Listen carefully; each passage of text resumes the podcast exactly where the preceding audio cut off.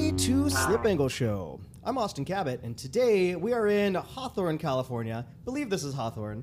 Uh, I'm joined by Mike Kojima. What's up, Mike? Hey everybody! What I like about this place is we're right next to SpaceX. We are like literally right next door to SpaceX, and right across the street is the Hyperloop. So we're right here in the thick of uh, of all the budding technology that's going on here in Southern California, if not the world. And a little known fact that Moto IQ actually dynoed a Hyperloop car before. Oh, really? Yeah, for wow. Sweden's team. Nice. So Very nice. Th- we didn't have anything to do with it. We just let them use our dyno though. Yeah. So no cool stories. Were you able to create a vacuum inside to, to simulate real world performance? Yeah, and I was wondering what happened to everybody. uh, but today, um, you guys have not heard from myself or from Mike in a while, but we've been trying to get this guest on for a long time. Uh, we're joined by Ben Schaffer from Un- Unplugged Performance and Bulletproof Automotive. What's going on, Ben? What's going on? Glad to have you guys over. This is very cool. Yeah, I think we've been talking about this probably since what, maybe February? Yeah, so probably least, like eight eight months or so. At least, yeah, we've had some fun conversations, and we've been doing some interesting stuff together, seeing some Teslas out at the racetrack. So it's cool to uh, have you in our, our little pocket of uh, the land of Elon over here in Hawthorne. yeah, he seems to kind of run this town, but we have our own little our own little piece of the puzzle, a tiny yeah, piece. Kind of like fits in like right here in, you know, you've kind of inserted yourself right in the center. Or I guess it's more likely that you guys were here and it just kind of built up around you. It's a little of both. It's a yeah, it's a bit of a coincidence in some respects. You know, when we uh, when we moved to this office, we didn't expect to be working on anything related to that. We weren't involved in Teslas at all, and uh, that was about 2012, 2013. And um, you know, for anyone that has heard of our other company, Bulletproof Automotive we've been around for a while. Uh, I started that back in the year 2000, so we're going on 20 years. And that business is really a lot of just like hardcore Japanese tuning, a lot of Nissan GTRs and things like that. So when we ended up here in Hawthorne, we didn't really think about what our neighbors were doing other than I thought Tesla was kind of a cool brand.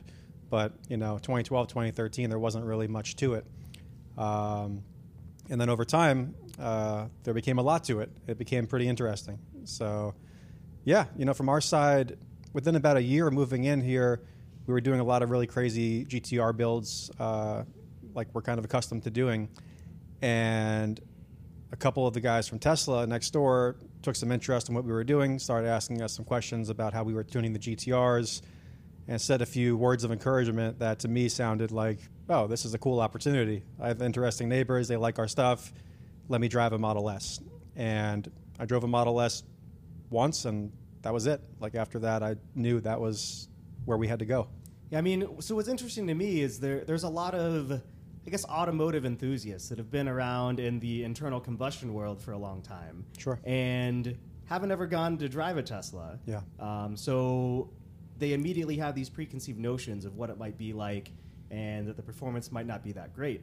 But yeah. obviously, like you said, and like I've experienced this summer, you know, I went and drove a, a Model Three uh, dual motor performance package and was completely blown away by it. Yeah, you know the the thing that I think is easy to understand, and this is maybe the easiest way for me to explain it, is I at, at that time had been in the tuning industry for 12 years, and obviously I'm a fan of many cars and I have a you know a background of different cars that I I've owned and that I enjoy driving and tuning.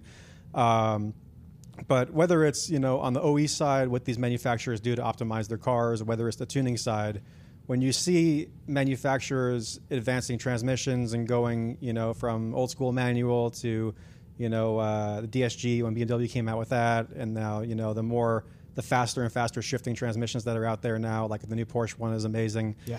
Um, they're measuring how fast it shifts gears. And then when you talk about, you know, motors and optimization, you can have debates about NA versus turbo versus supercharge, and everyone's fighting for response time.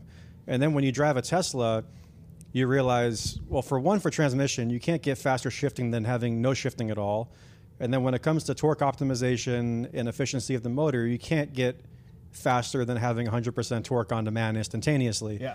So for me, it was like, never mind any bias I had about is electric cool or not cool.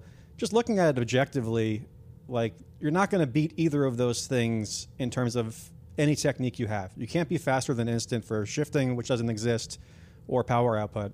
And those were compelling facts to me when I drove the car. It seemed to me like this is a foundation that's very interesting and that it's only going to get better. And that was 2013, and it's gotten a hell of a lot better oh, yeah. since then. And I think people are starting to pick up on it. But the fastest way to pick up on it is to drive one. Like it's just totally different than anything else you can drive. Yeah, for sure. Hey, Mike, have you have you driven a Tesla yet? Not yet. No. Oh man. You're going to let me drive one of yours, but for some reason we got sidetracked. Hey, anytime. Um, We'll make it yeah, happen. I used to think electric cars were like lame tree hugger things, and, um, but actually the technology. Maybe if you're an early adopter with something like that, but the. Uh, let me backtrack. I mean, years ago I was an engineer at Nissan, so I got to experience the first prototype electric Nissan cars, and. Uh, being an engineer, I was forced to be part of the test fleet for the long term testing, so I had to drive one. And that thing was a big turd pile. And um, uh, there was this time when I went out to dinner with my wife, and she was cold, and she goes, um, I, I really need to turn on the heater. I go, no, you don't want to do that. She goes, why? I go, well, we might not make it home. and then she goes, I'm going to turn on the heater. So she turns on the heater, and uh, it depleted the battery like so quickly that Really? yeah we were in limp mode like the last mile like going Yeah, that 50 miles an hour and uh, then I plugged it, the car into the home charger, and it took three days to charge Oh, it up, so I could drive it back to Oh, Nissan. man. And, um, I go, yeah, I don't think the world is ready for this yet. Uh, but Yeah, it's come a long way. I mean, just yesterday, Tesla updated their data for the Model S, and now it does 373 miles on a battery charge. Wow. And you start to get to a point where no one cares anymore. I think we're starting to get there. In the beginning, these cars were getting like 50 miles or 100 miles, and that kind of sucks. But when you're past 300, getting into 400, at some point, you know, they call it range anxiety amongst EV owners. I don't know what range anxiety would be once you're past 400 miles or 500 miles because you're only going to drive so much in a day, anyways. Yeah. So I think we're starting to get there. You know, every year there's a lot of valid reasons as to why you know electric, electric car isn't the right kind of car. Uh, but every year the cars get better, and some of these things fall by the wayside. In terms of motorsports, for example, when we started uh, our first Tesla Corsa event, and we can give some background into that over today's conversation. But the first event, we had almost only Model S's because the Model 3 hadn't come out. And the Model S's, the big complaint, if you were a car enthusiast, was you can't take these cars to the racetrack because they basically overheat and go into limp mode after like two minutes. You know, when I drove mine, I maybe got one lap in before I just had to start driving around the fact that the car had no power. Um, so that first event was kind of a bummer that you know every Model S was hampered by that. But the Model 3 came out and the technology changed significantly in terms of cooling, and now we run full sessions without any problems. And now the Model S is starting to catch up to that as well. So, whatever the category may be, whether it's like daily driven and range, or whether it's you know drag racing, the cars are crazy right now, so there's no reason not to like them for that. Um, or to to dislike them for that. I would say overall, every category they're starting to kind of defeat the opposition in terms of why they're not good, and you start to just end up with people that you know formulate their opinion based on the reasons why we're all in this, which is like you know we're we're opinionated car enthusiasts, so like we debate you know what engine sound sounds the best, and when you have no engine sound, yeah, that kind of sucks. Uh, there are some things that you know are just pure opinion, but in terms of on paper, it's getting harder and harder to beat electric cars. In terms of opinion, there's always going to be debates, and that's what makes this stuff fun. Yeah. I mean, so for me, we're talking about the sound. For me, the, the freakiest thing running events, especially running your Tesla Corsa events, is I'll be there having a conversation with somebody. And if it's too quiet at the track for too long, you start kind of freaking out. You go, Yeah. okay, what's wrong on track? Where's the red flag? Yeah, yeah, yeah. And you turn around and there's cars driving around on track. You know, and it's you, they just don't make hardly any noise. It's, it's Yeah. really kind of a cool thing, to be honest. It's pretty. It's pretty weird. Um, you know, we were joking if we had a bigger budget for Tesla Corsa, I wanted to hire like a classical orchestra to play music while the cars are driving, just because you could. Yeah. They'd be just so stupid, but you could you could definitely do it. It's that quiet out there. What's interesting to me, you look at some of these tracks like Laguna Seca and others that are having increasingly more stringent noise limitations. Yeah. Um, you know, electric cars kind of solve that, to be honest.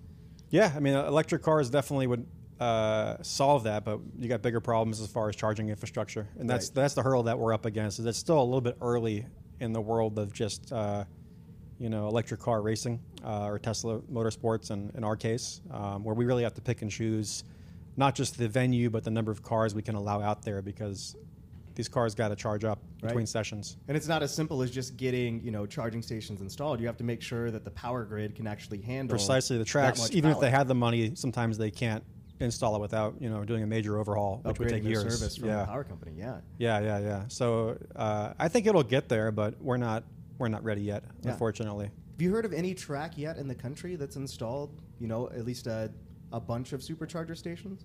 I don't think I no, have. I mean Yeah, the, I the, the cool story that all the Tesla owners like, and I think is pretty cool, is Tesla's been getting more involved out at the Nurburgring, and I think kind of as like a big fu to, to Porsche and everyone out there, they installed a supercharger at the ring, Oh, really? which I thought was pretty awesome. Yeah. Uh, I think it was just a two-car charger. Okay. But seeing stuff like that's really cool. I know they don't really have the budget to do that at Laguna Seca or something as a permanent installation. I wish they would. Um, but someday, you know, th- someday that's going to happen. Uh, it's just a matter of how long we have to wait for it. Yeah. I mean, so looking forward for like, you know, future electric car racing, one thing that I just thought about was that as a like a crew chief, you're not going to have to worry about coming in underweight anymore because you don't have to worry about fuel. You know, the Yeah. weight of the vehicle doesn't seem to fluctuate a whole lot, which also means that performance should stay, you know, relatively linear aside from tire wear and brake wear. Correct. You know, the, the balance is going to be the same almost all the time. Yeah, yeah. I mean, there's a lot of consistency um, and just a lot of variables removed with an electric car. So, but this is kind of, I, I suppose, more of the the um, philosophical question: is as electric cars become more dominant, there's a lot of simplicity in that, and a lot of what makes us like cars is the complexity. So you start to get into this kind of balance of analog versus digital, which is already I find to be a fascinating conversation because I happen to like manual transmission cars. Um, but in every aspect, that philosophical debate is, is a, a worthy one to have. You know, for, for Tesla, um, another one of the ways I, I'd like to explain it uh, when I first got the car, because no one understood them, was I come from a background of you know learning how to drive a manual cars, and I still love having old manual cars that have you know no electronic aids. That's three pedal driving, and then you you know get frustrated because you know a lot of the car manufacturers won't even offer a manual anymore, so you're down to two pedal driving. And then I got a Model S, and I was down to one pedal driving because the the brake regen is so strong, on strong, it that right. it basically does your braking for you.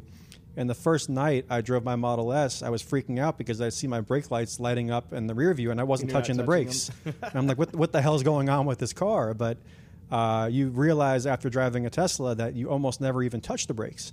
So you really go from three pedals down to two, down to one, and now we're talking about autonomous cars coming into play. So you go down to zero. Yeah. So we're basically watching the pedals disappear, and I think that's interesting. And I'm equally impressed and utterly frustrated because I still love manual cars, but I come from the mindset that you can have both. I actually really like driving a Tesla with autopilot as a daily, and I like having I have E E30 M3 and a, a 72 Hakosuka Skyline GTR.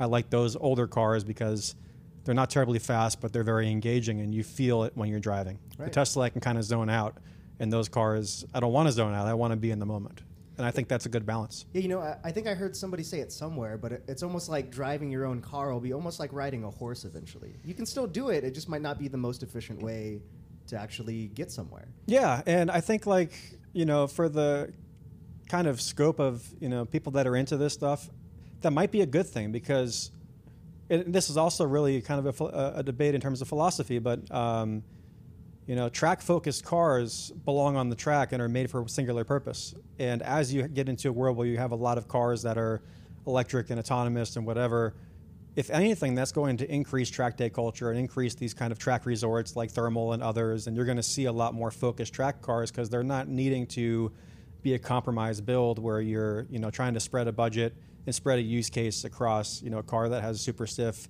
suspension and a really loud exhaust system and all these you know no ground clearance and trying to bring it to the grocery store with your wife like you can build a car for one purpose and have a at that point you might not even have a car. You might just have you know an autonomous uber equivalent which is what tesla is trying to get into. Um, so in some respects like from a purist standpoint maybe that's a good thing that you can you know have a full race car that's at the track. That's that's your kind of horse scenario. Um, but then again from my side of tuning like my preference of tuning is i like driving to the track you know, tracking the car and driving home and having one car that does everything well. So for me, that doesn't fit my philosophy, but it, I think it would fit others. Right. And there's not really a one size fits all, but um, I think we're headed there either way, whether we like it or not. I'm still waiting for the day where I can get an autonomous driving RV and be able to get it to drive me to the track towing my race car while I hang out in the back and cook dinner. I love sleep. that. That would be the best thing. We're not ever. far. I don't think we're that far away. It'd Yeah. be it'd be the best thing ever, man. It really would.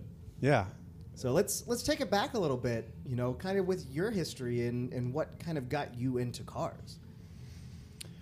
Oh man, um, it doesn't really make a lot of sense in hindsight. I, no one in my family was really into cars. You know, usually you hear something about you know someone growing up with their dad or someone, and it was in their lineage.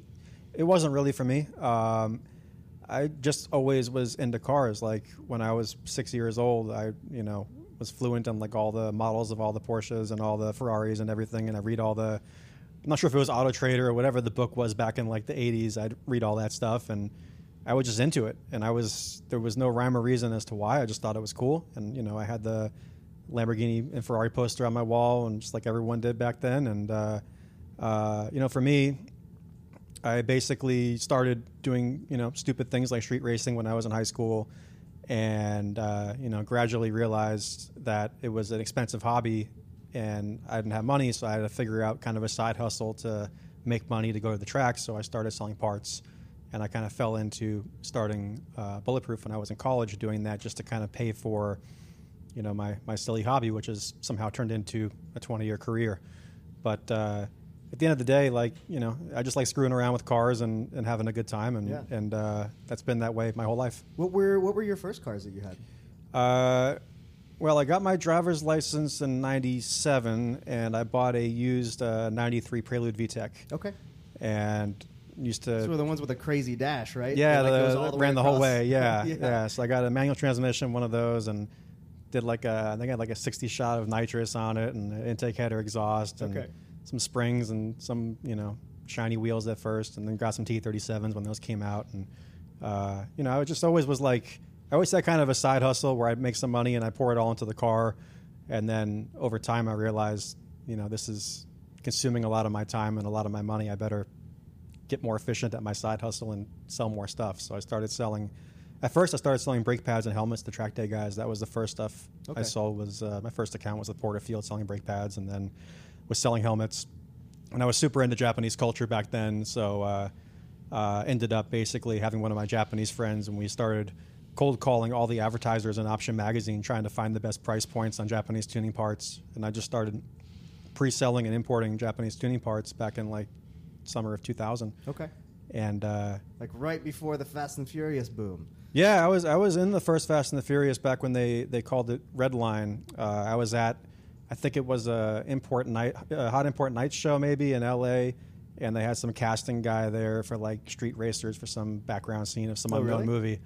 And uh, that actually, you know, it sounds like so cliche and silly, but that actually changed my life in, a, in, a, in an unusual way because I was a student at that time in Arizona, and I happened to drive to Cali for a weekend to go to this car show. Happened to see this casting thing, and happened to decide to do it.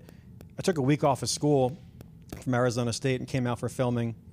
The craziest thing of all was we actually filmed a block away from here for the, the street racing scene where the cops come in and, and Really? bust Paul and Vin. That was on Prairie right next to here. Huh. So it really went full circle. But what ended up happening was I was on set for a week and I saw all these people in the industry that were like making a living doing it. And to me, I never thought about my business as a career. I thought of it as just like I'm going to keep paying for track day events and tires. Uh, but when I was there on set, it kind of like opened up my eyes to this word entrepreneurship, which I live by now. But back then, I was a marketing major and I was just going to get a job somewhere and do whatever I was going to do.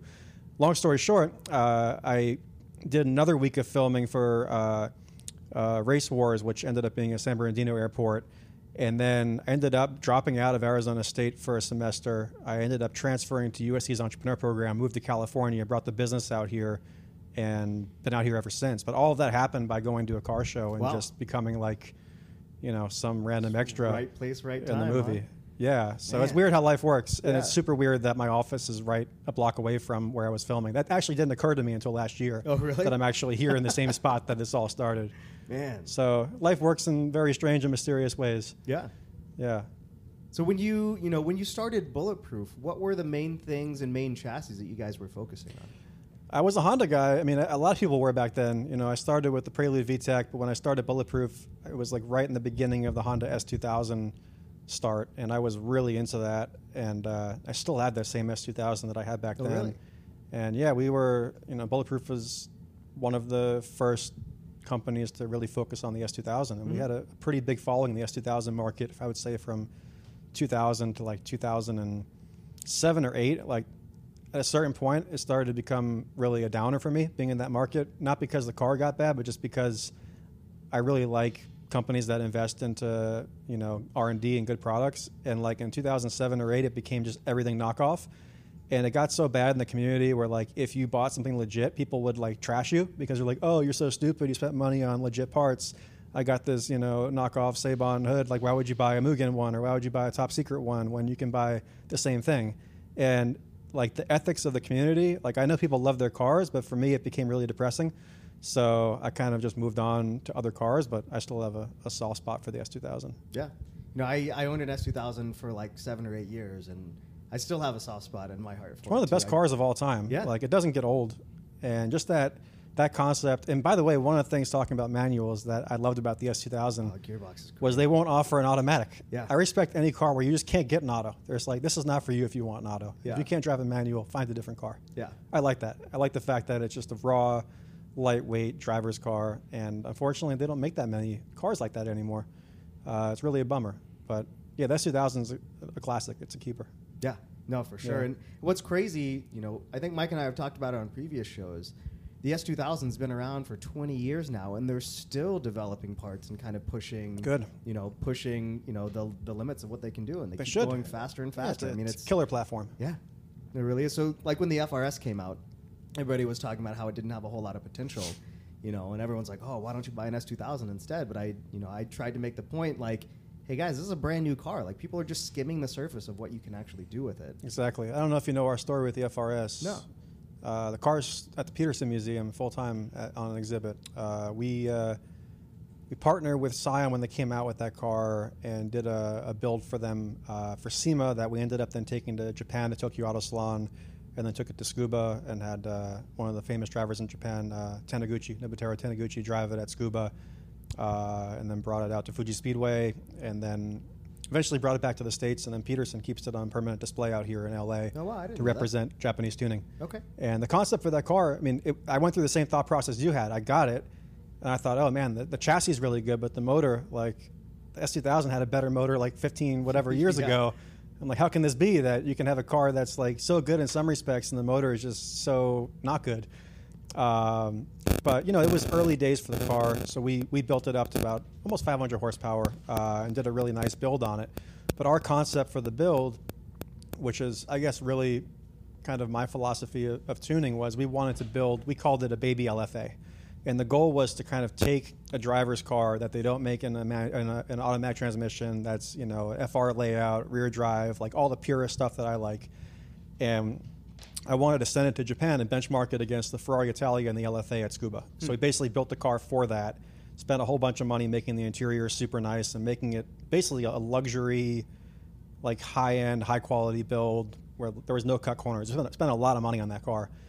Sent it out there, and uh, yeah, we basically benchmarked the lap time uh, spot on with the Ferrari Italia, which we actually couldn't find a lap time for the LFA at Tsukuba, which was the Really? only problem with our concept. Is I wanted to get the equivalent time, and I couldn't but I found that the LFA was pretty much on par with the Italia, so we kind of used that as a benchmark.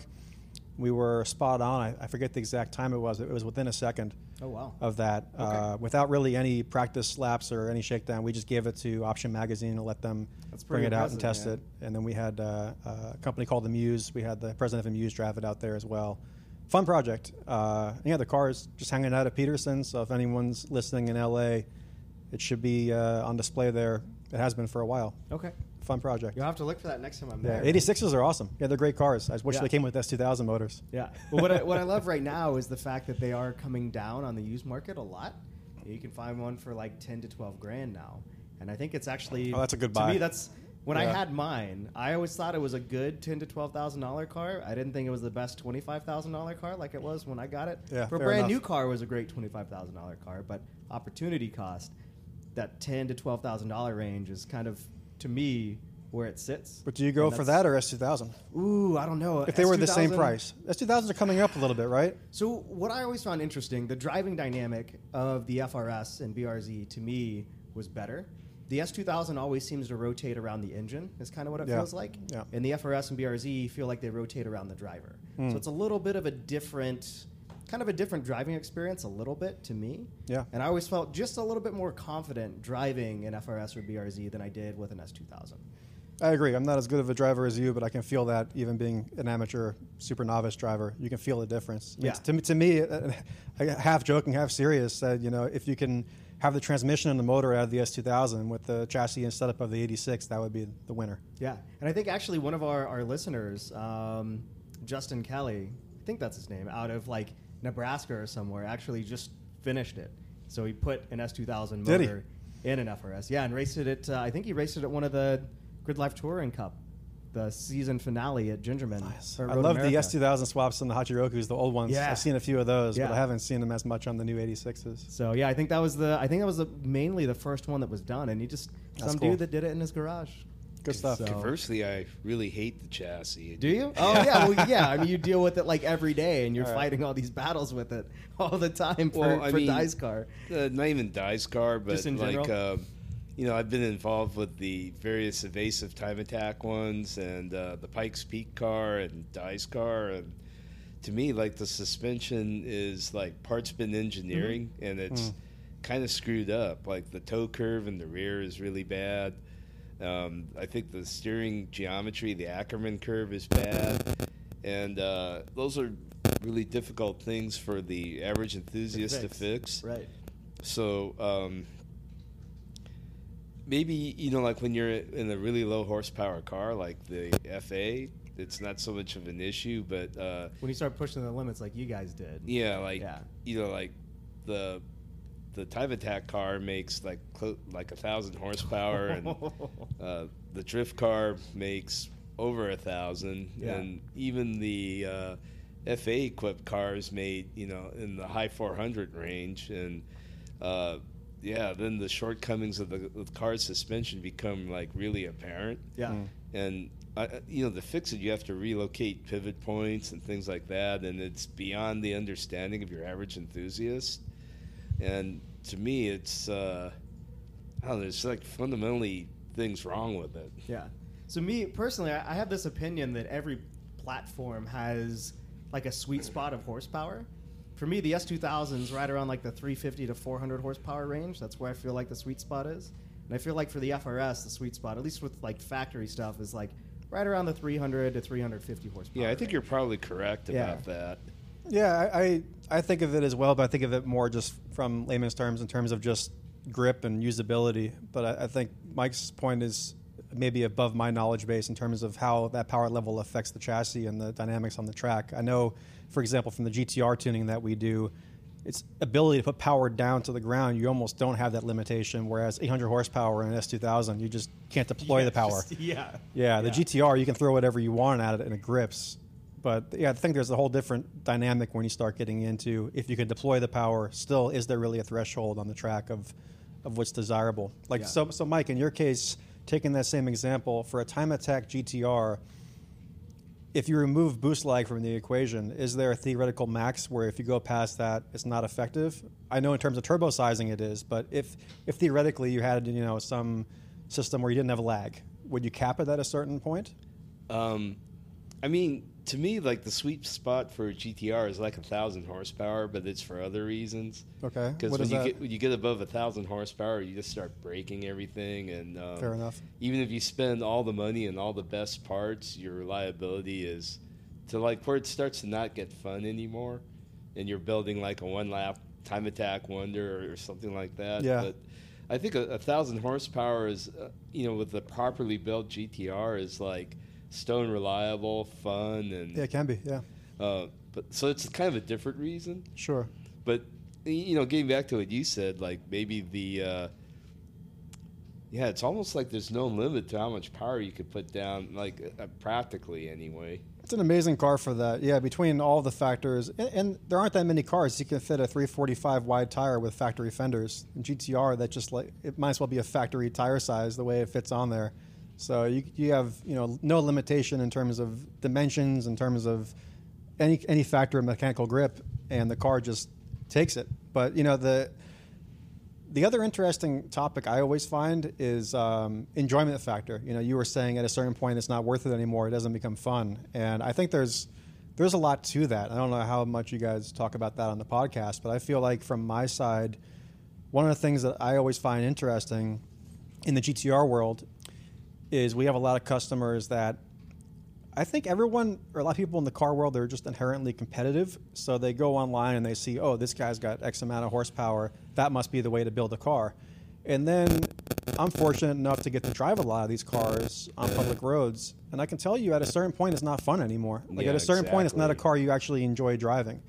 And I don't know like how much that's really talked about, but my experience is that it's not talked about as much as it should because if you drive a R35 GTR besides the racetrack, if you drive it at all in the street, especially if you're in California, above 800, it's just not even enjoyable because usually at a certain point you start trading off some boost lag as well. But aside from that, like when, when I drive a car, I enjoy when I'm on throttle, when the car's accelerating.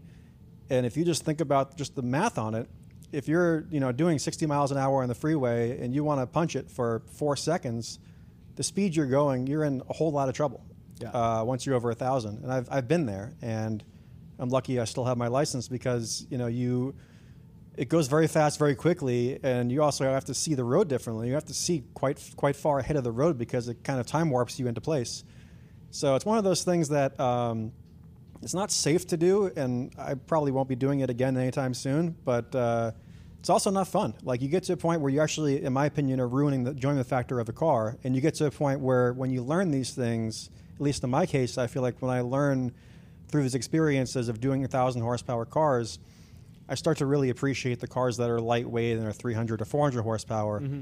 because you can use them a lot more and you can feel like you're actually driving them instead of just wasting great engineering in a car that you can never open it up. Yeah.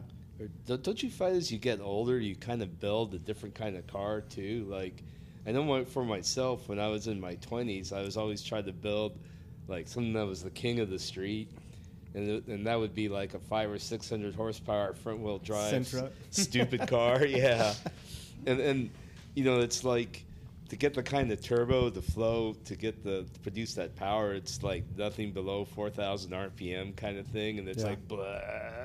And, and then now that you're older, uh, now that I'm older anyway, I, I kind of build my motors for response and torque, and maybe I give up 100 horsepower to the, the king of the street kind of guys. Yeah. And, um, Part of the beauty of getting older is you stop giving a shit.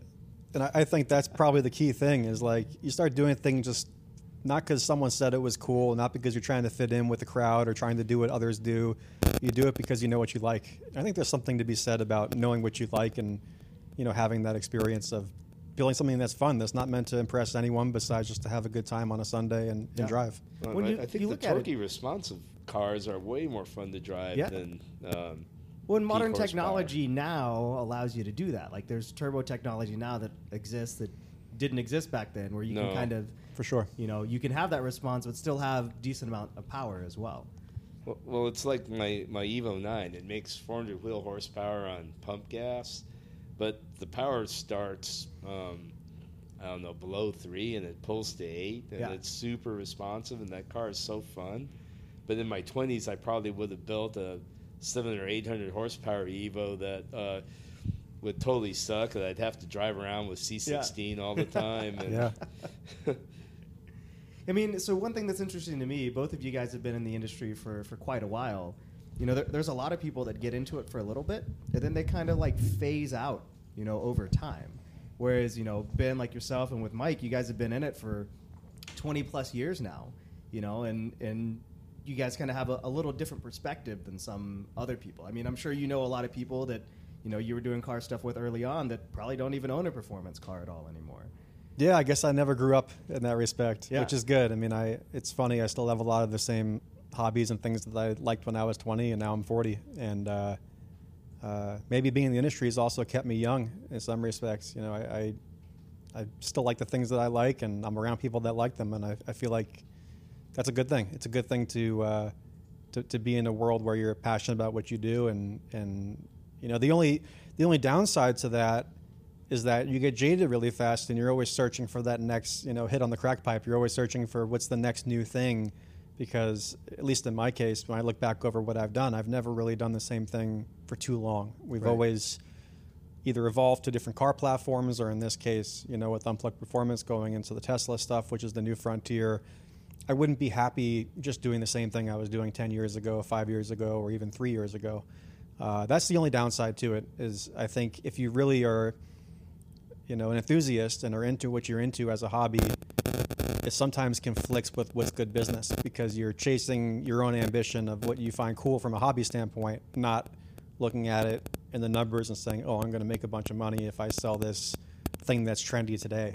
Right. Um, so that's, I suppose that's the pros and cons. And yeah, I mean, I'm, I'm fortunate that, uh, I'm definitely fortunate that I'm, I'm doing it for 20 years because there, unfortunately, are not that many people that have, have survived. Um, some cases people get tired of, it, and in some cases the industry is just really, it's a difficult industry. It's Yeah. very hard to survive. Yeah.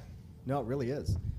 You know, and you know, being here in California with some of the things that are kind of enforced stronger here than in other places, it's a Yeah. particularly hard place to be a car enthusiast as well. Yeah, I don't have any uh, uh, concerns about decibel ratings on my Teslas. So Yeah. I think I'm okay on, on the CARB stuff and everything else right now. Yeah. But no, I feel you. Yeah, California can be very challenging for that. So, you know, in terms of California and Tesla performance, I guess there's no real emission standards at all for electric vehicles, if I'm not mistaken. What emissions? So, yeah, yeah. So it, it pretty much like kind of opens the door for a lot of different possibilities here. Just what the driver makes. Yeah. so, I mean, so from from your standpoint, you know, obviously you guys started Unplugged what in 2013, yeah. 2014 or yeah, so. exactly. Okay. Um, you know, how have you seen the electric car, I guess, performance threshold keep getting getting pushed over those years? It's terrifyingly good. Yeah. Like it's it's so good that it's scary. And what I mean by that is that it, it's changing so rapidly.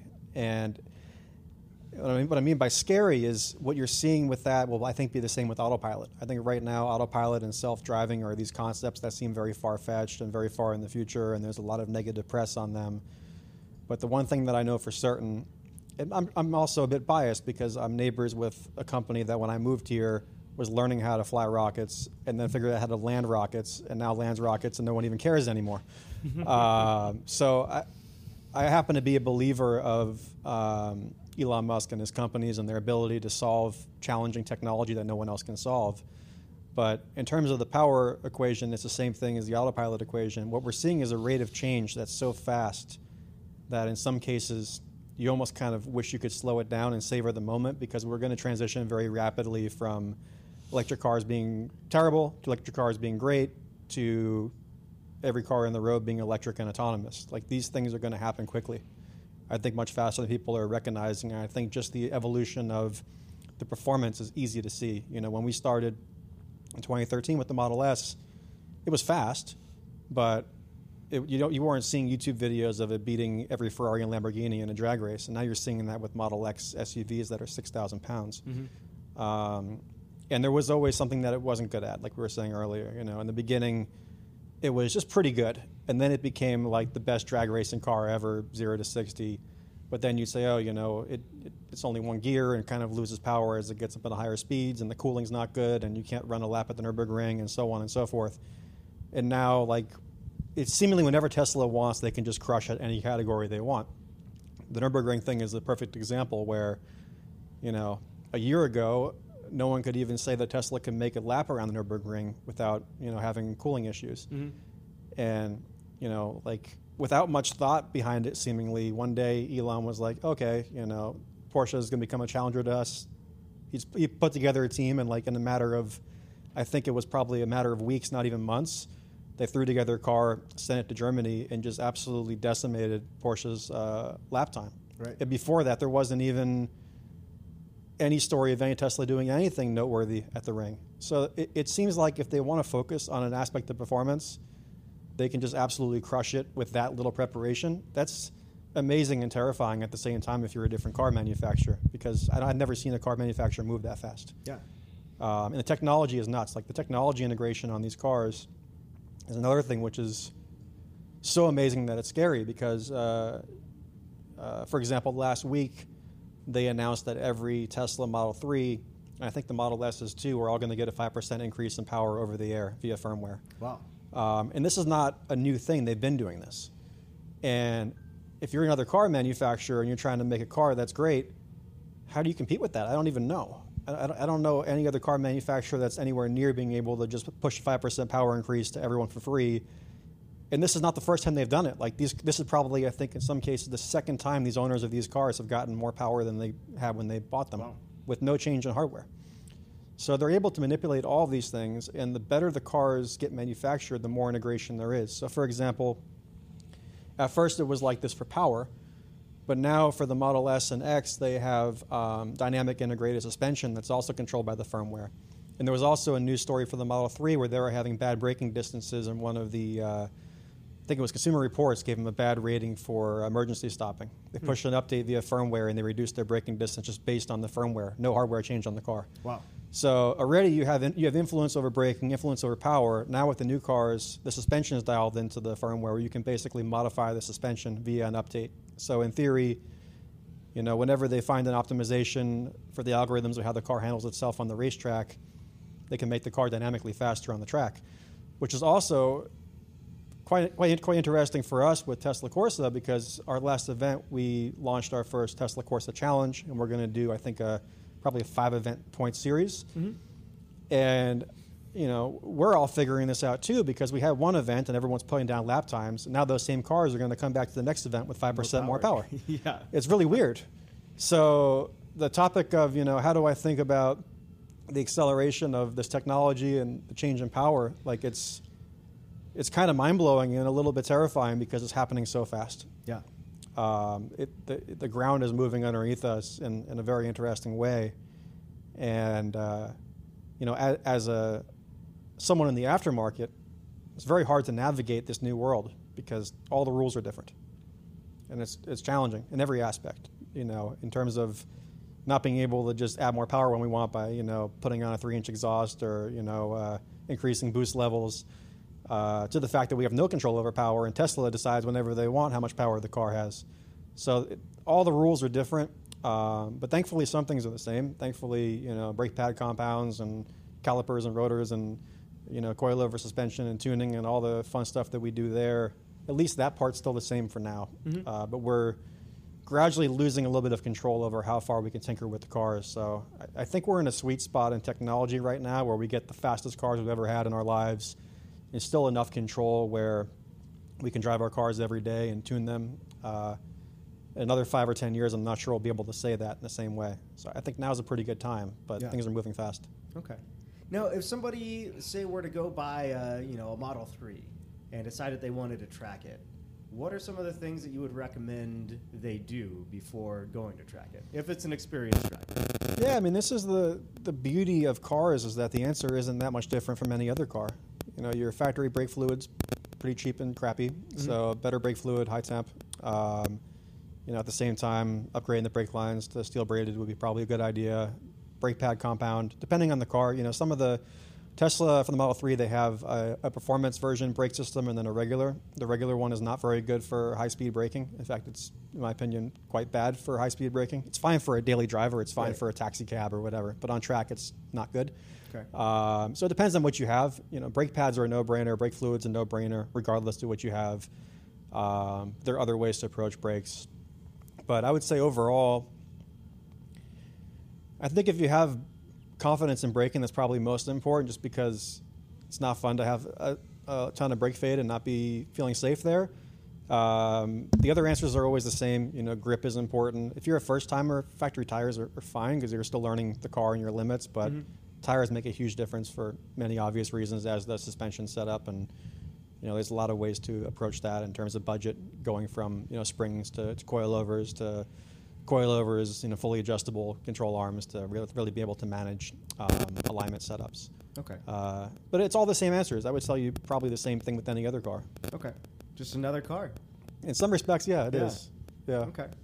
Now, Mike, I know that you got to spend a little bit of time underneath some Teslas doing suspension stuff. What's your What's your thought on the suspension design that they have? Uh, I think it's pretty good actually, and um, what I like about the Tesla that really impressed me is the whole car is really simple, and there's not that much to it, and it's easy to work on, and um, I, I think the biggest thing for like a grassroots kind of driver is you don't have to worry about the powertrain, and um, I think the engine's much more reliable and simpler, and you don't have to worry about overheating. You don't have to worry about losing oil pressure. You don't have to worry about uh, maintaining oil pressure under high G forces, uh, wh- which gets rid of a lot of complexity. And uh, you know, you, you pull good G's, you don't have to worry about a dry sump.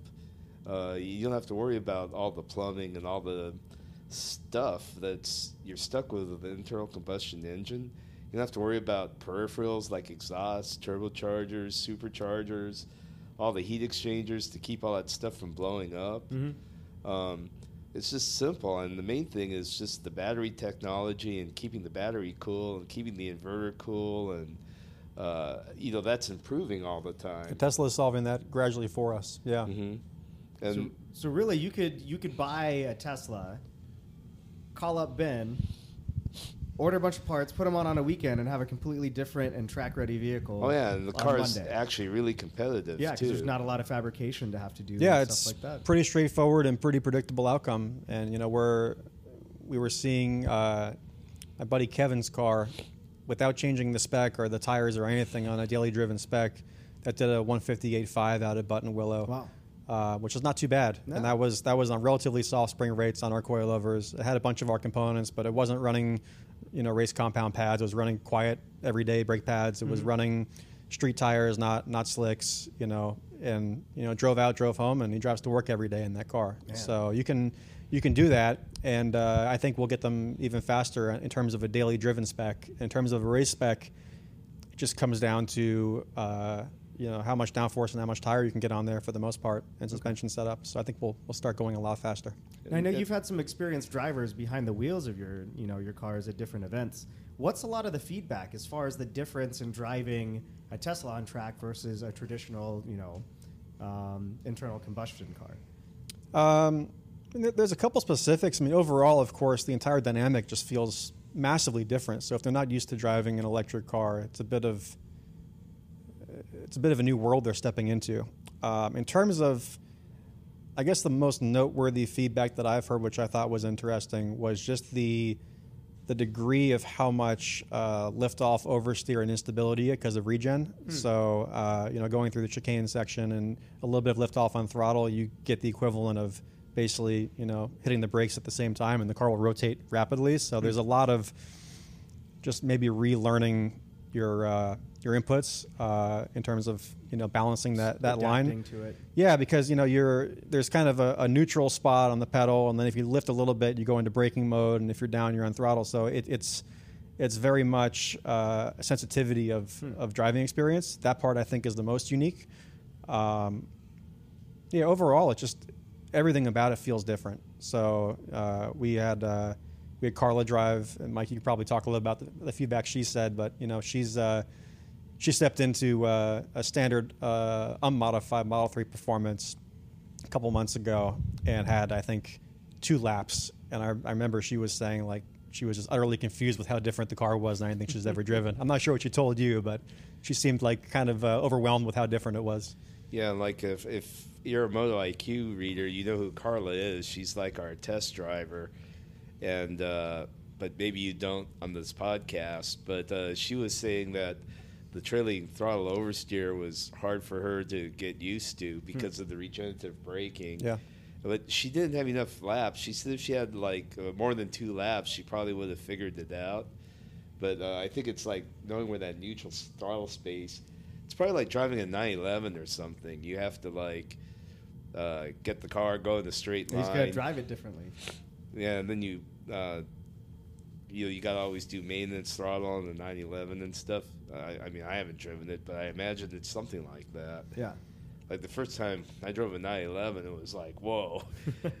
but uh, once you got used to it, you could whip that thing around pretty quick. Right. Um, but you know, I th- I think the future is super exciting. Like, you know, how would you like a performance car that uh, you don't have to worry about getting busted in? You know, like maybe the only thing they can get you for is no front plate or something. Yeah. And then you know, pop your hood, and nothing's in there. Yeah. they go, "Oh yeah, um, you have an illegal inverter or something." It's also it's also nice that um, you know if you when I was younger, especially, I used to like driving the canyons late at night, and I always would feel bad about you know driving past these people's homes Being on throttle loud, because yeah. you're loud. You can get away with a lot more I- I stuff in an electric did. car. yeah, I think you get a little bit more leniency from the neighbors and also from the police if you have a car that makes no noise, which is Yeah. a nice little side benefit there. Not that I condone these things, but, no, of but you can not. get away with it. Yeah, like PV East is like right up the road from my house, man. I could go buzz through there at like one, two, three in the morning, and no one's gonna know the difference. The PV East was my racetrack when I was a teenager. I remember you told me like car, like you'd seen cars flipped and stuff off of that before. I, yeah, I, I lost a cop down there. Oh, did you? Yeah. nice. So Ben, tell us a little Yeah. bit about these Tesla Corsa events that you keep referring to. Yeah. Um, so basically, you know, we started, we kind of created uh, Tesla tuning as a culture in 2013, and that has meant different things over the years. At first, it was just solving the question of can a Tesla be cool for car enthusiasts? And that, that was not an obvious answer in the beginning. It's not obvious now, but it was very challenging back then. So we would build custom cars, you know, that we would go to the track with. We bring them to events like SEMA. In the beginning, everyone was looking at us like we were insane because they knew people that knew us knew us from the GTR background, and that would look kind of silly to think that we're moving from GTRs to Teslas at first. Uh, every year, that got a little bit less controversial and a little bit more of, of its own movement, but uh, the goalpost kept changing. In the beginning, it was just proving that they can be, you know, its own tuning culture and its own kind of fun thing to do for car enthusiasts. Over time, the the next frontier became track days, and that was because it was already obvious that Tesla can go to the drag strip with very little effort and put down very fast times. But it wasn't obvious that there was a track culture around the car. People weren't going out very much to the track. People thought the cars weren't capable at the track. And a lot of what we're trying to do is basically move the goalpost a little bit and, and just keep pushing in terms of uh, how electric cars are are enjoyed and seen. So that was our, our challenge that we set out for ourselves was, you know, now that we've somewhat normalized electric car tuning, how do we create uh, a, a car, attract that culture? So we started Tesla Corsa, and the thought process was very simple. Um, you know, back when uh, when Speed Ventures started, actually, uh, Aaron was a customer of mine from Bulletproof, and I was 20 years old and kind of hand delivering him brake pads to his uh, his magazine publishing office in LA back then. Um, and I was handing out flyers with him for the first Speed Ventures events, and I got to see how that how that grew with him and John back in the day. Um, and the one thing I've learned about track day events are that you have your regulars, but everyone starts somewhere. And what was important to me wasn't starting with regulars; it was starting with beginners. And I, my hunch was that a lot of Tesla owners love their cars. If you gave them an opportunity without, you know, uh, endangering others or having police giving them tickets, they'd be more than happy to go out to the track and drive really fast and learn their limits and learn their car's limits. But there was this maybe my theory was there was this maybe intimidation factor of going out to a normal track day, Speed Ventures or otherwise, and being on track with a bunch of you know rowdy, aggressive guys with loud cars that are driving up on their ass and having them feel uncomfortable. So what I really wanted to do was to build track day culture, and the way that I felt was best to approach it was to have only Teslas on track, have it be very communal, and have a beginner session where you kind of learn the ropes at your own pace.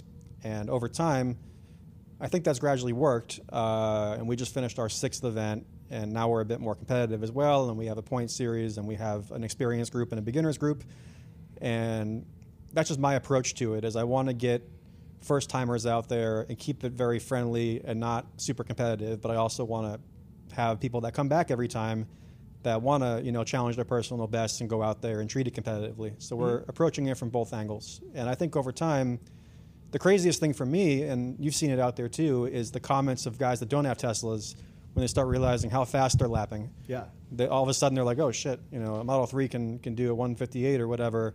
okay, I didn't know it could. Yeah. And uh, you know that's where the momentum starts rolling, and you start seeing not only Tesla owners going out to the track and feeling comfortable, learning their cars, coming back, but you start seeing guys that were never thinking about this starting to realize that that might be something interesting they want to try. Mm-hmm.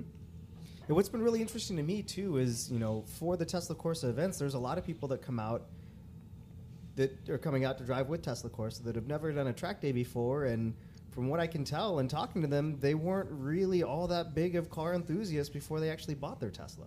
Yeah. So that's that's kind of been the really kind of exciting thing to me. Yeah, You know, yeah. You, you'd expect that if somebody you know is out doing a track day in a Tesla, you'd kind of think coming into it that okay, maybe they're into cars and stuff like that before they even bought their Tesla and, and got started. But it seems like a majority of the beginners that you guys are bringing out have never even had a car that's been modified before. I had our first Corsa event. I had this guy, 70 years old, a guy named Jack, who drove out from, uh, Is the guy from I think Colorado? from yeah or- Portland. Uh, Oh, okay. uh, him and his buddy drove out. He's retired, and he had a, a base level Model S, and you could tell like he had never been to the track or cared about any of this stuff. But I like that, and I I, I kind of feel like the obligation of anyone that's in the industry for a long time is to find a way to attract new blood to the industry. At least that's how I think of it. Mm-hmm. So I feel like a lot of my duty is to kind of try to safeguard the future of the industry in terms of bringing new guys out to the track who have never been and also creating new segments that don't exist like electric car tuning because you know to be honest part of starting unplugged was terrifying because i realized how good the model s was and for the first couple of weeks or month as i was formulating what i was going to do i was thinking to myself like is car tuning dead? I- was really going through this kind of thought process of like like crap like i'm you know 14 years into bulletproof like is everything that i love about to die? And um, granted i don't think it will but I, part of our motivation was to try to answer that question of how do you safeguard car culture when there's something that looks at first like a threat like electric cars felt like a threat to me at first and i realized they were good so i wanted it not to be a threat but to be something i could feel excited about Right. I mean, I, I had a discussion with Dave Coleman about all this stuff, and you know, like he's anti PDK, uh, anti almost everything. That's uh, he's like a traditionalist, I Yeah. guess. And then I said, he, he was saying something like the PDK sucked, and I go, no wait, dude, if you drive a car with a PDK, you're never going back. And he goes. Oh, I suppose that you're going to be into electric cars too. And I go, well, if that's what gets the job done, and as soon as they're better than the regular car, I'm probably all into that. And yeah, so Yeah. that's like kind of like how he thinks anyway. There's truth to both sides. I, I do think that the more that you enjoy technology, the more that you enjoy the opposite of that. At least for me, I feel like there's always this kind of equilibrium where I like having both opposite ends of the spectrum and f- ending up somewhere in the middle. I like mm-hmm. having a car that's autonomous and a car that is slow and manual. And I, I if, if anything, and I, hopefully others like that too, but I feel like in some ways the perfect garage is just that, like a 70s or 80s slow but h- high on personality manual car, and then a daily driver that has autopilot that you can just relax. I think Yeah, that's a good it's kind of combo. The best of both worlds there. For me, it works. Yeah, Yeah. I mean everyone's different, but for me, that's a pretty good combo.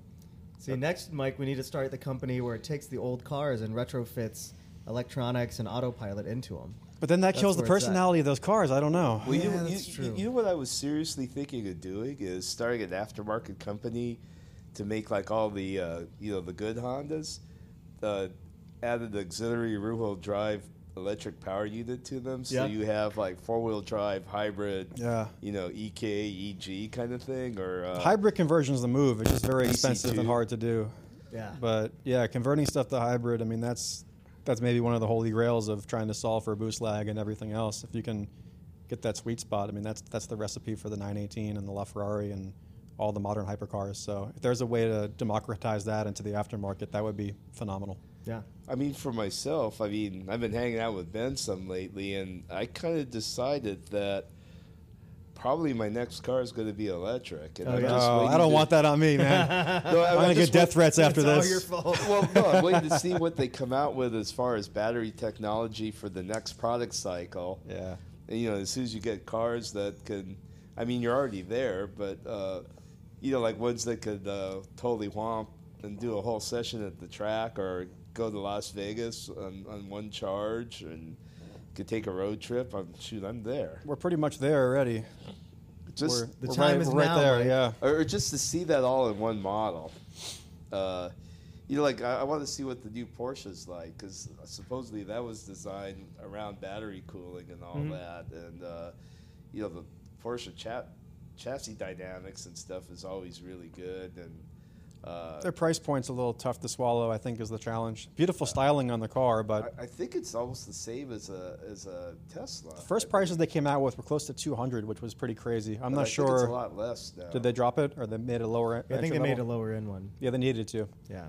Because on paper, the Tesla just crushes it on every category at that price. But Yeah. if they came out with one that's lower, that would that'd be good. It's a good looking car. Yeah. Well, I'm sure one more product cycle on the on the Tesla, and they'll be right there with the, you know, the sportiness factor too. Well, this is this is kind of the the the media always gets this wrong. They're always comparing a future model of some brand versus a current model Tesla. And the crazy thing that no one can account for is what The Tesla has up its sleeve Tesla, because yeah. they don't they don't operate on a product year cycle. They just come out with a new car whenever they want.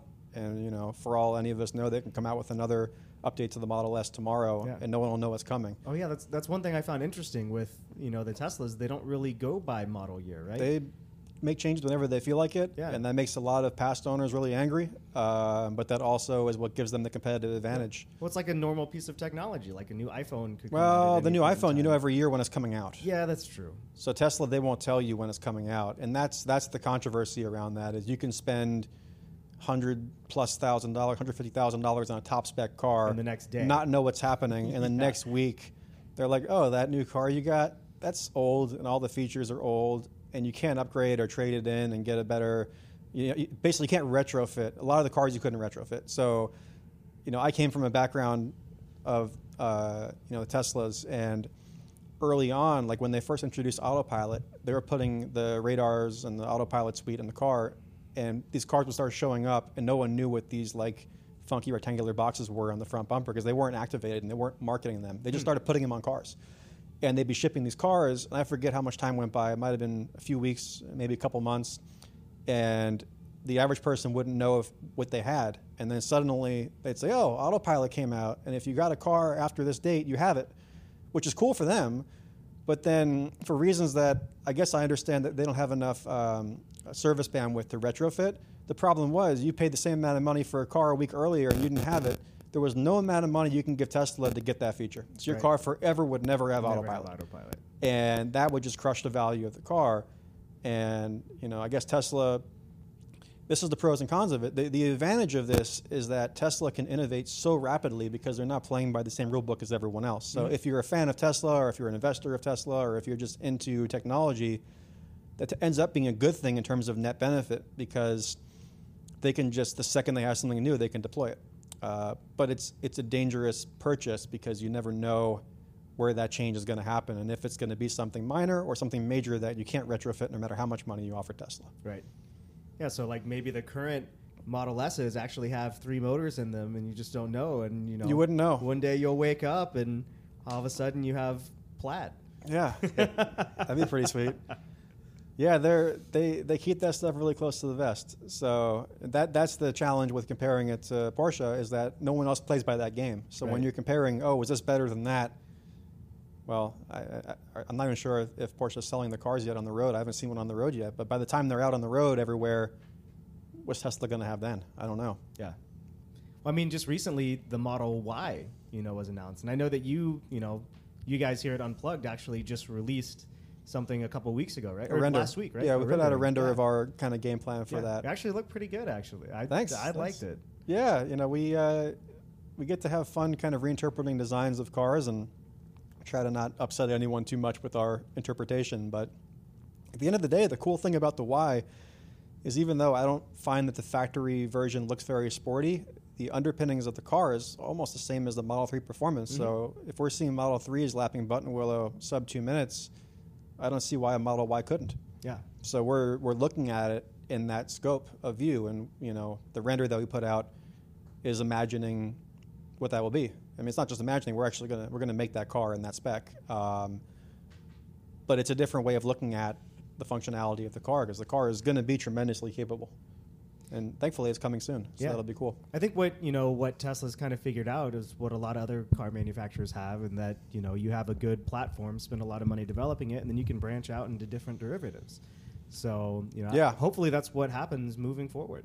Yeah, I think it'll save a lot of the complexity of manufacturing for them to use a lot of the same parts and the same technique. And Yeah. I think that's necessary. They had so many setbacks in the past that streamlining that seems to be a very good move. And from a tuning standpoint, it's freaking awesome to hear. I'm happy about that. Yeah. yeah. My, my hope is that we'll have a very short path to having parts on the, on the road. Yeah. The Model 3, everything we do as a, as a parts manufacturer, you can never move fast enough. And Tesla moves so fast that we're constantly feeling like we're trying to catch up with them.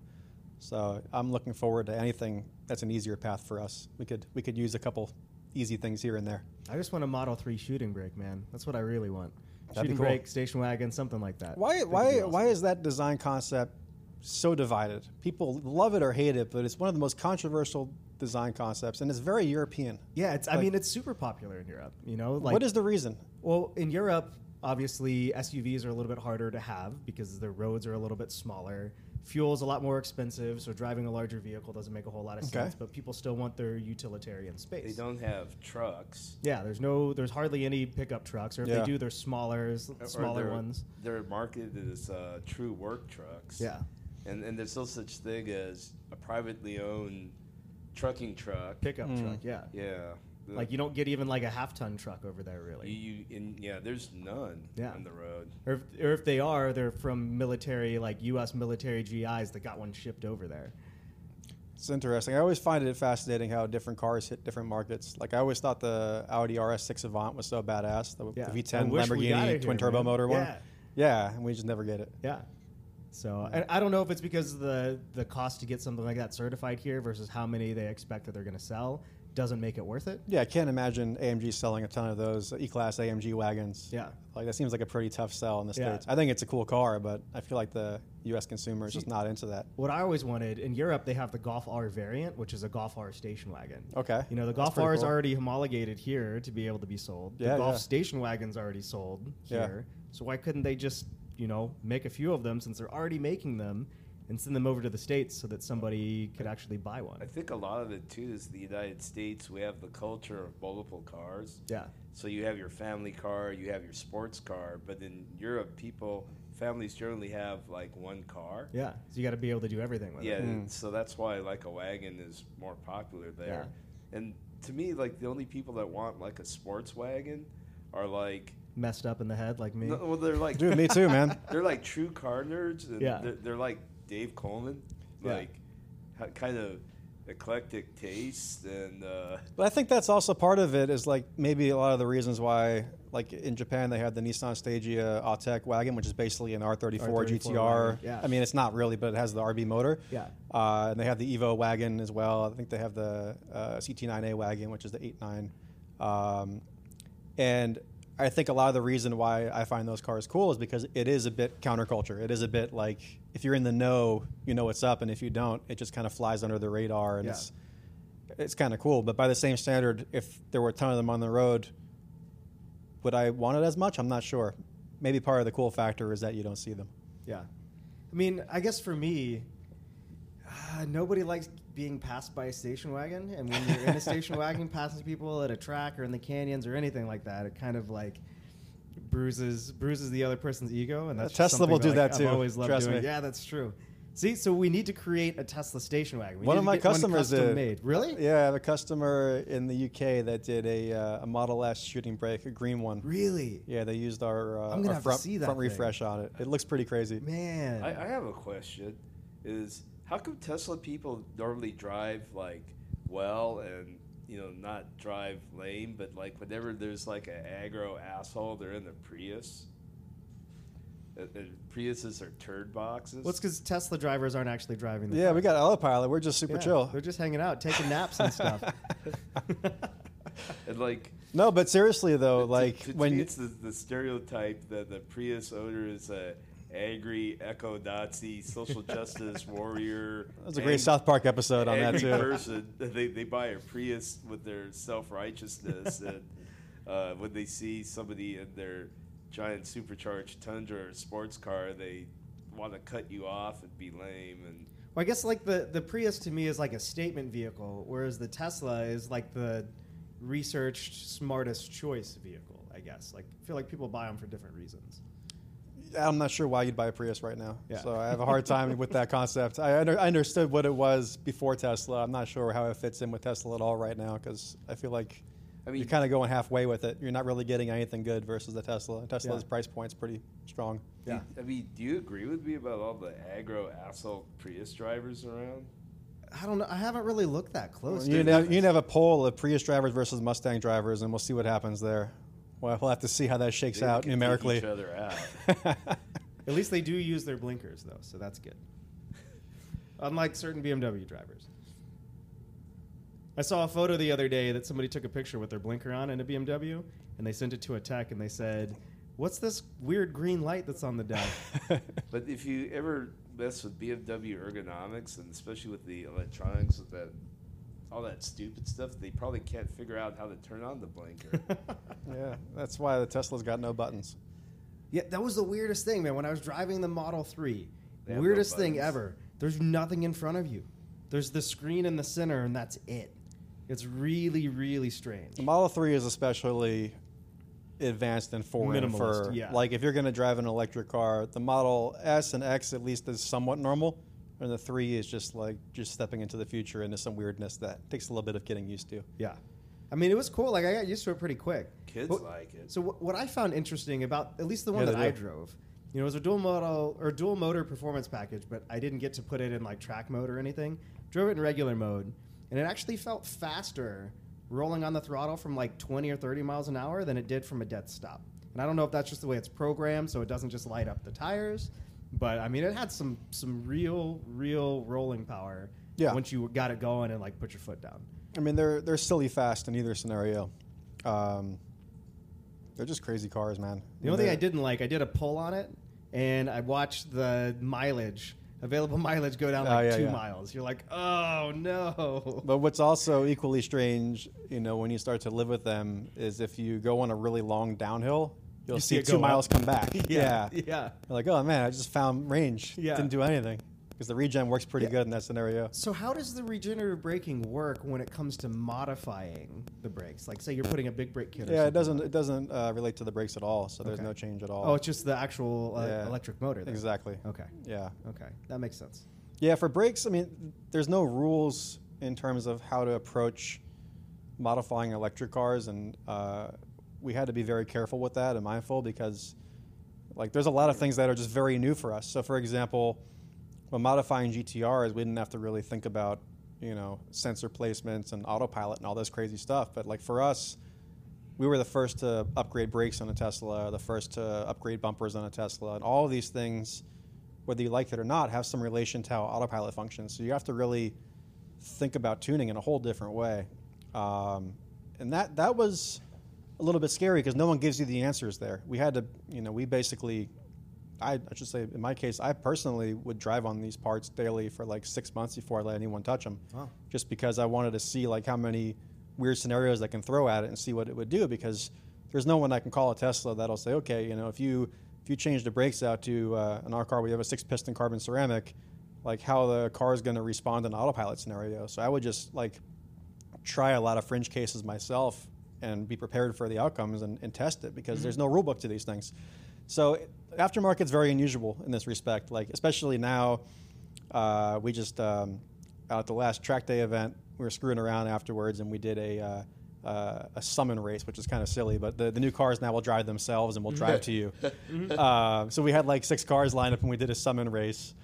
And like, it's crazy where things are going. And I always have to figure out all right, like I'm going to modify bumpers and wheels and brakes and all these things on this car. And like now we're putting like, you know, full out like functional rear diffusers on the car. And I know how to do that for when I'm driving. But how do I? I'm- I'm just like, as I think of these things, I'm like, how do I think through every scenario where the car is driving itself without someone in it? And what do I do then? Right. and that's hard. Like that's that's quite challenging to figure out because you could tell someone when they put lowering springs in their car, okay, your ground clearance is reduced. When you go into a parking lot, you might need to like slow down and angle it a little bit so you don't scrape your bumper. But you can't tell your software on the car when it's driving itself to you to do the same thing. Yeah.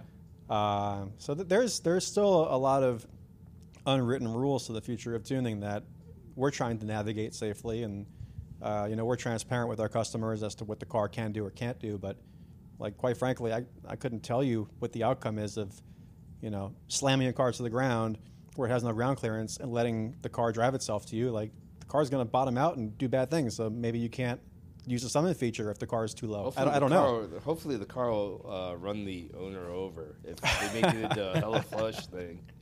Yeah, yeah. The car would get angry at you for putting air suspension on it. Uh, but no, no. It, it's uh, it's interesting to see like how the rules are changing so fast for what we expect of our cars and how we modify our cars. And I just I'm grateful that we can still do these things because you know. Uh, at some point, you know, just the government, you know, is regulating so aggressively on tuned cars, and you know, police are constantly discriminating against cars that have loud exhaust and all this stuff. And Yeah. uh, you know, I just like holding on to whatever freedoms we have because it's Yeah, the, the sure. culture is important, and I think driving you know tuned cars on the road is part of the fun of of enjoying the hobby. Yeah. Well, you know, I, I'm real excited to see what the next couple years bring. You know, had somebody told you back in 2013 that things would be the way they are right now with Tesla, I'm sure you'd think they were crazy. And then now, you know, that same amount of years from now, it's going to be You can't even guess at two, it, three, man. Four times as much. It's gonna be nuts. So, Yeah. So I'm, I'm really excited to see where that goes, and really excited to see where where Unplugged is able to take things. Yeah, we're having fun with it. You know, every year is a different different journey, but uh, at the end of the day, car culture prevails. Yeah. We're always going to find ways to have fun. Yeah. I mean, I'm sure that's where the in- industry's going to go. Yeah, it's it's gonna be nuts. I, uh, you know, I'm equally excited and terrified at the same time, but it uh, I think it's gonna be good. Just got to make the best of it. Yeah, That's great. Less stuff to break. yeah. so Ben, where can people more, find out more about uh, about Bulletproof and about Unplugged? Um, yeah, I mean, we're, we're out there. Um, unpluggedperformance.com is the website, and bulletproofautomotive.com is the website. So, depending on which camp you're in, if you're into electric cars and Teslas, Unplugged is your, your move. If you're into you know, sports car tuning, Japanese cars, supercars, all that stuff, we do that all at Bulletproof. Um, so, and if you're in LA, you know, we have a couple locations out here. Our main office is in Hawthorne. We also have a location called Bulletproof Auto Spa, where we do, um, you know, more of the cosmetic stuff, vinyl wraps and uh, paint protection and things like that. Um, so yeah, we're around. We're on Instagram, Facebook, all that good stuff, and yeah, check us out. All right, sounds good. Well, thanks so much, Ben, and uh, we look forward to having you on in a couple years to give us an update to see uh, how things have panned out. Yeah, this has been fun. Thank you very much for the opportunity. Of course. Good to talk to you. Slip Angle was created by Austin Cabot and Adam Jabay, co-hosted by Derek Yarbrough and production by Abram Schmucker, who mixes all of our terrible audio. If you like the show, please rate us and review us on iTunes and come and find us in the pits at a Gridlife to say hello.